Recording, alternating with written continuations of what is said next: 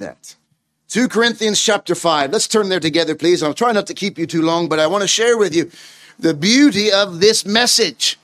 And can I say from the very beginning here, we what we celebrate this morning is the central doctrine of Christianity. Without the resurrection, you have no Christianity. If Jesus did not rise from the grave, then we are all wasting our time today. Now, you might be feeling like you're wasting your time, and that's entirely up to you. But I know I'm not wasting my time because Jesus is alive. And Paul wrote very plainly and very clearly in 1 Corinthians 15, he said, Look, this is not a matter that can be compromised on. This is not a matter that you can say, well, maybe he rose, maybe he didn't. No, he did. He rose bodily from the grave. And to deny that leaves us with no hope, leaves us with no faith, and leaves us with no premise upon which everything else resides. To reject the bodily resurrection of Jesus Christ from the grave is to reject the message of salvation, the message of Christianity. This doctrine, this truth, provides the very framework upon which all else is built and hangs. Jesus rose from the grave. And can I tell you this morning, the reason it is so special to many of us today is because it is the source of our hope. And to live without hope, let's be honest, is a very dark way to live. Can I ask you a little question this morning? Would you look this way? How many of you have ever felt like there was no hope? Have you ever felt that way before? I've been there before. It's a dark place to be, isn't it? Speaking with a young man recently who has no hope no reason to live, no purpose, and it's a dark place to be. So, how does the message of an empty tomb provide such hope? Why is it that Christians all over the world today can be filled with hope all because a man, supposedly, as we believe, rose from the grave? Without a risen Lord, can I just say, without a risen Lord, Jesus was nothing more than a good teacher and a martyr. If he didn't rise from the dead, then all he was was a good teacher and ultimately a martyr and a dead good teacher. And that's what everybody thought. And although his teachings and his miracles were inspiring, he was dead. And so was their hope. One day into it, two days into it, all of his followers were in mourning in deep despair. All hope was lost. Every ounce of inspiration gone. All little spark of deliverance had been blown out when their master died. All hope of a changed world died. You know why many people are depressed today? There are more people, they tell me. I was speaking to a medical professional just a couple of days ago. One third of prescription medicine today do you know what it's written for? One third, at least in the UK, one third of prescriptions are being written for mental health antidepressants. One third. Why do so many people live in depression and darkness today? Because they look around at a dark world and they see no hope. No hope at all. And the disciples, the followers of Jesus, who had followed him around on this earthly journey for at least three, a year and a half, three years, had lost all hope. And the disciples had been reduced to a crowd of fearful, hopeless failures. Ashamed of their condition, ashamed of how they let their Lord down, ashamed that now their Lord was dead and, and there is no longer any hope of forgiveness because they betrayed their Lord. They forsook him and fled. There's no, no hope of rest, restoring that because he was dead. And so they were guilty and they were miserable and they were hopeless. And without the resurrection, outside of Christ, there is no change and no hope of change. But can I tell you today, Jesus is alive. And because he's alive, there is hope of change. You might be here today feeling like I've been living in darkness and despair for years and, and I can't find a way out. You haven't yet looked to Jesus because he offers this hope that you don't have right now. This text that I feel drawn to today is 2 Corinthians chapter 5. It's a well-known portion of scripture. And let's begin together in verse 14. For the love of Christ constraineth us. Because we thus judge that if one died for all, then we're all dead. And that he died for all, that they which live should not henceforth live unto themselves, but unto him which died for them and rose again. Wherefore, henceforth know we no man after the flesh. Yea, though we have known Christ after the flesh, yet now henceforth know we him no more. Therefore, listen to this. If any man be in Christ, he is a new creature. Old things are passed away. Behold, all things are become new. Now, this verse is the testimony to every truly born again child of God. Old things have passed away, and all things are become new because Jesus is alive. Jesus said in Revelation chapter 1, verse 18, I am he that liveth and was dead, and behold, I am alive forevermore. The beauty of the resurrection is that Christ will never die again. And when Jesus stood before the hopeless crowd, three days later, when Jesus rose from the grave and he appeared under that crowd, that crowd of disciples that were hiding away, ashamed and in despair, when he walked into the door, walked into the room, can you imagine their eyes? Can you imagine their heart? Life revived. Hope was restored. And with confidence, they could say, The Lord is risen indeed. And therefore, they could say everything else that he said was true. And what happens? Amazingly, what happens is those disciples who were living in darkness and in despair, hiding away from the Roman authorities and the Jewish Sadducees and Pharisees, all of a sudden, when the risen Lord walked into the room, they were given the greatest boldness that they'd ever had before. And that darkness and despair fled, and they went out with such confidence and assurance that their Lord was alive that they could face every army on the planet. You know what you and I need today? We do not need more cleverly posed arguments. But what we need today, not new books and new theological persuasions, not new books on theological persuasions. What we need today is a fresh vision of a resurrected Lord. And so many people today are, are their nose in books and nose in theology and study, study, study, and it's all a dead thing to them. Lifeless. No, I love to read. I love to read theology. But I'm telling you, nothing quickens the soul like a view of a risen Lord. And you can't find that necessarily in a book unless it be this book. I wonder this morning do you see him? Do you see him? Some people only ever see Jesus as a man who died on the cross. Sometimes they, they wear a necklace around their neck has Jesus on the cross and a photograph in their home with Jesus on the cross. And they're constantly thinking of Jesus on the cross. And by the way, he accomplished much on that cross, to which we will begin looking at Sunday by Sunday in the evenings. He accomplished so much on the cross. It wasn't a defeat, it was a victory. But I remind you, he isn't dead, he's alive. And you have to keep your eyes on a risen, victorious Savior. Otherwise, in this dark world, when it seems as if we are being pushed into a corner, when it seems as if we're being oppressed and stepped upon, you might lose heart. But if you have one glimpse of a risen Savior, you might, like Peter and John, be able to say, Bring it on, because our Savior is alive. And if He be for us, who can be against us? Now let's look at a couple of things in this text here just quickly. Look at what the verse says. If any man be in Christ. Now, how does a risen Savior affect me? How does it help me? I'll tell you how it helps me. Because when Jesus rose from the grave, he proved that sin could not hold him like it holds us. Now, he wasn't dying for his sin, he was dying for mine and for yours. And by the way, if I died for my sin, I would be eternally dead, eternally dying.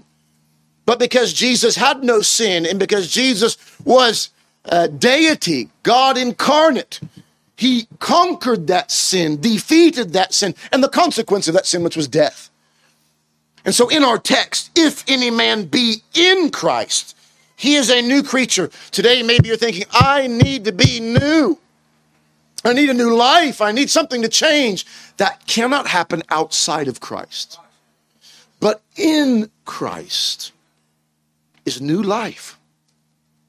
Perhaps the reason you feel so discouraged and depressed is because you've been trying everything the world offers you to have new life, to turn over a new leaf, to pull yourself up by your bootstraps, to just try a little harder, and it doesn't work. The only way to find new life is in Christ. If any man be in Christ, it's a big if. You want new life? I do. It's only in Christ. If any man be in Christ, he is a new creature or a new creation. Can I ask you this morning, would you look this way? Are you in Christ? Or are you still outside looking from a distance? The only way for your sins to be paid for is if you are in Christ. Because what Jesus did on that cross was he took my sin and the wrath of God was poured out upon him. And I was in him when he died for my sins. But he was punished for those sins. It's the beautiful, you could say that figurehead thing. You say about Adam, we are all sinners, as in Adam all died, because we were in Adam, in his loins, as it were. And so in Christ shall all be made alive. Just like we were condemned because of Adam's sin, we are given new life because of Jesus' accomplished work on the cross. Christ is the head of the body. He was my representative on the cross before the judgment of Almighty God. And He took my sin. But I must be in Him. How does that happen? Romans chapter 6 is a beautiful portion. Uh, Paul writes, What shall we say then? Shall we continue in sin? Would you look here for a moment? Do you know you are either in sin or in Christ? Oh, no, no, no, no, no. Yeah, that's it. Sorry. You're either in sin or you're in Christ. And you can either be taken out of sin and placed in Christ or you continue in sin. How does that happen? Shall we continue in sin that grace may abound? God forbid. This is speaking about those who would like to use the grace of God as a reason and an excuse to sin. Shame on you if that's you. Shame on you if you say, well, you know, God's loving and God's forgiving, so I can do whatever I want to do. Wrong. God forbid. How shall we that are dead to sin live any longer therein? Because something happened, and Paul explains it. Know ye not, don't you know, that so many of us, as were baptized into Jesus Christ, were baptized into his death? Something took place when you were saved, if you were converted, if you've been born again. The moment of your conversion, you were plunged, baptized into Christ, taken out of sin placed in the safety, into the Savior.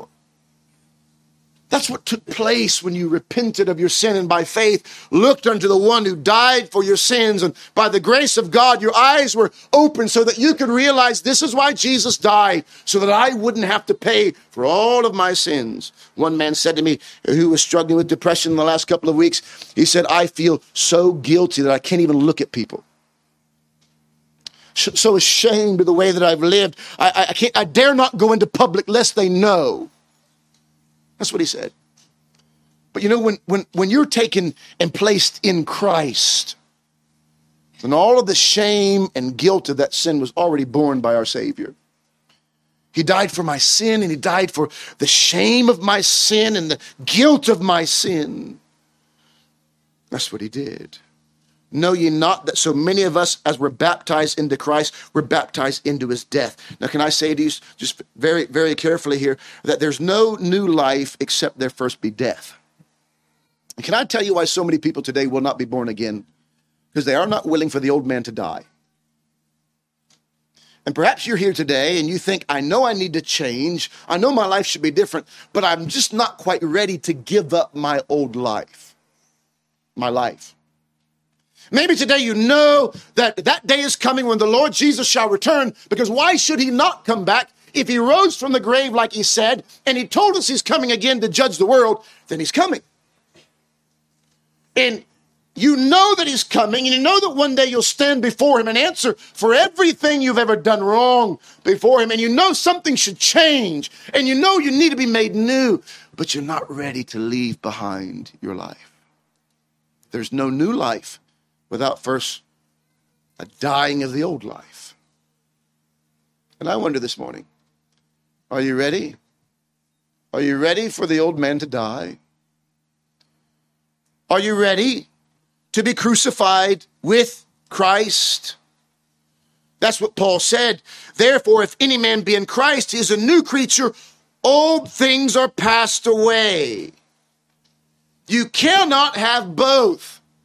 You might have figured out by now that I haven't exactly come from this part of the neighborhood. And I'm originally from the States. And do you know, if I would have come over here from America with a big bag full of American dollars, I didn't have it, but if I did, and I were to walk up into Tesco and say, I want to buy one of everything you got, I've got plenty of money here, a lot to offer, millions of dollars. They would say to me, That's very nice, sir, but we do not take that here. That must be changed, it must be converted. And there are many people today who want to hold on to their old life and have new life. Can you imagine if I rocked up into the exchange center and said, Here's a million dollars. I'd like to uh, have that exchange for pounds. And after counting out the equivalent, whatever it is, uh, in, in the proper currency rate, after they uh, passed it across the counter, the pounds, can you imagine me saying, I'd like to keep both? They'd say, Get out of here, you joker. You can't keep both. The nature of conversion is that you exchange the old for something new. You cannot have new life if you're not willing for the old life to be dead. And some of you have got to be brought to the point when you're able to look in the mirror and say, This must die. This sin and old nature must die. And that can only happen in Christ. In Christ. Some people try, they recognize that the old man has to die, and so they crawl on their knees and do penance. Or maybe they afflict their body in some physical way to do penance, and they think that that'll earn them favor with God. No, no, no, no, no. You cannot do it. Christ has done it. That's what, that's what this is all about. This is what the, res, the, the crucifixion and the resurrection is all about. You couldn't do it, so Jesus did it. You must rest in Him. I wonder today, are you resting, trusting in his death for you? Romans continues, therefore, we are buried with him by baptism into death, that like as Christ was raised up from the dead by the glory of the Father, even so we also should walk in newness of life. And this is the beauty of salvation. This is the beauty of Christianity. Would you look here for a moment? Old things are passed away, but all things have become new. I'm a new man. I'm not what I used to be. I'm not what I should be. I'll be the first to tell you that. But praise the Lord, I'm not what I used to be. And this is the nature of the new birth that God, in His mercy and grace, has brought me from out of my sin, put me into Christ, and I'm a new man. My desires have changed. My vision has changed. My longings have changed, and I'm new. I'm new. And I wonder today if you have ever been made new. There are many people who think that they're Christian because they believe a certain number of facts. There are many people who would say, I'm a Christian because I agree intellectually, I consent unto these truths. I believe that there's one true living God, and I believe that Jesus is the Son uh, the Son of the living God. I believe is the Christ. I believe that he was crucified, he was buried, and rose again on the third day. I'm a Christian. No, no, no. You are not until you are born again, until new life is in you, until the old man is crucified and the old man is, is, is dead in Christ and new life is breathed in. And you'll know it. Well, I don't know. I don't know if I'm new or not. Really? If I were to tell you today that on my way here I got hit by a lorry, ran over top of me, it hurt. All 18 wheels, if you've got those here, I'm not sure, but every wheel of the lorry got me. And I were to look like this, you'd say to me, You're lying. How could you be hit by such a huge thing and still look the way you look and it have no effect upon you? And how can someone as big as God move into your life and you not know it and it not have an effect on you? That's what you need. That's what Jesus said in John 3, perhaps some of the most famous portions of the scripture. Verily, verily, truly, truly, I say unto thee, except a man be born of water and of the Spirit, he cannot enter into the kingdom of God. That which is born of the flesh is flesh, and that which is born of the Spirit is spirit. Marvel not that I said unto thee, ye must be born again. Except a man be born again, he cannot see the kingdom of God. You need new life. The new birth. Been reading of George Whitefield roaming across the United Kingdom and the United States of America in the 18th century, preaching the gospel, preaching the new birth. Many souls being awakened, recognizing they've been following the dead formality of religion and there'd never been a new birth. The prophet Ezekiel spoke of this very thing in Ezekiel 11 and verse number 19. I will give them one heart and I will put a new spirit within you and I will take the stony heart out of their flesh and give them a heart of flesh. Again in chapter 18 of Ezekiel, verse number 31, cast away from you all your transgressions whereby ye have transgressed and make you a new heart and a new spirit. For why will ye die, O house of Israel? For I have no pleasure in the death of him that dieth, saith the Lord God. Wherefore, turn yourselves and live. Repent and live. Chapter 36 of Ezekiel and verse 26. One more, one more. A new heart also will I give you, and a new spirit will I put within you, and I will take away the stony heart out of your flesh, and I will give you a heart of flesh. Without a risen Savior, there is no hope or proof that this is even a reality. It's all just a bunch of fairy tale nonsense. But if Jesus is alive, then this is the most true thing you've ever heard. It's interesting. When the ladies came back from the tomb on that first resurrection morning, the disciples, the Bible says, they thought that they were idle tales. The majority of po- the population today think that the resurrection account is nothing more than an idle tale until you meet the Savior. I thought the same thing. I thought Christians were nice, but they were ignorant. I thought they were nice people, clean living people, kind people, but they were just down at the bottom of the garden with the fairies. Until I met the Savior. The Apostle Paul once called Saul not only thought that Christians were ignorant and believing a lie, he thought they were so damaging to society, he wanted to wipe them from the face of the planet until he met the risen Savior. And then he became the author of half of the New Testament. And can I tell you that the one encounter with the risen Savior changes everything? I've never met him before. He's dead 2,000 years. I've never met him before. Have you ever sought him out? It's interesting. I, I, thought, I thought I was seeking him. But when I was saved, I found out he was seeking me.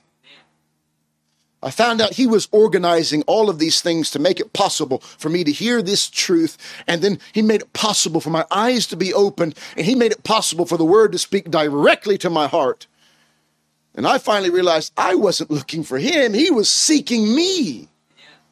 And maybe this morning, perhaps God might begin to show you that none of this is an accident, that God has orchestrated all the events of today to bring you to this tent, to this humble tent rough looking field with a bunch of hillbillies so that you might hear that Jesus is alive. My whole life has changed. And I could call on a number, dozens of people here today. I won't do it, but I could call on them to stand up and they could tell you, I once was blind, but now I see. I once was lost, but now I'm found. I could call on a number of folks here, looking at a man who received a gospel leaflet. He was a, the epitome of a chav, you could say. Received a gospel leaflet in Aylesbury Town Center, took it home, crinkled it up, put it in his pocket, took it out a few days later. Said, That's interesting. Put it away, never thought nothing of it, couldn't get away from it. Mind kept going back to it, kept going back, opening it and reading it and reading it and reading it. Finally began to realize this is true. I see a man right now who a year and a half ago was a drunkard living homeless on the streets of Oxford. Whole life ripped apart. Then he met the risen Savior all around. A doctor, a physician. You think ah, that Christianity is for uneducated, ignorant people like you Americans. No, no, no, no, no. No, it's for people who know, who know that their life needs to change. Now, you can go on pretending. The Bible says if you say that you have no sin, you deceive yourself. You're lying. You can go on pretending like you're fine when you're not. But when you come face to face with reality, something needs to change. And then you meet the risen, glorious Savior. Everything changes. How about a 59 year old Irish gypsy, steeped in tradition of religion, gloriously saved at 59 years old? Now, the deacon, one of the deacons of this church. What about a little orphan boy who grew up in an orphanage in Romania? No hope of anything good two pairs of clothes his entire childhood. Ran away from the orphanage on a couple of occasions just to get out of it. The abuse and things that took place would blow your mind. And here he is today. God brought him all the way to the United Kingdom to work as a waiter at a restaurant in London to meet a preacher, tell him the gospel, and now he's gloriously saved. Not an accident. Not an accident. Or a woman who was raised in a strict form of Islam in Iran, who rejected all forms of Christianity until one day her friend convinced her to take the Bible and just read it. And she went away for three months with nothing but the Bible. And after three months, she realized Jesus is alive.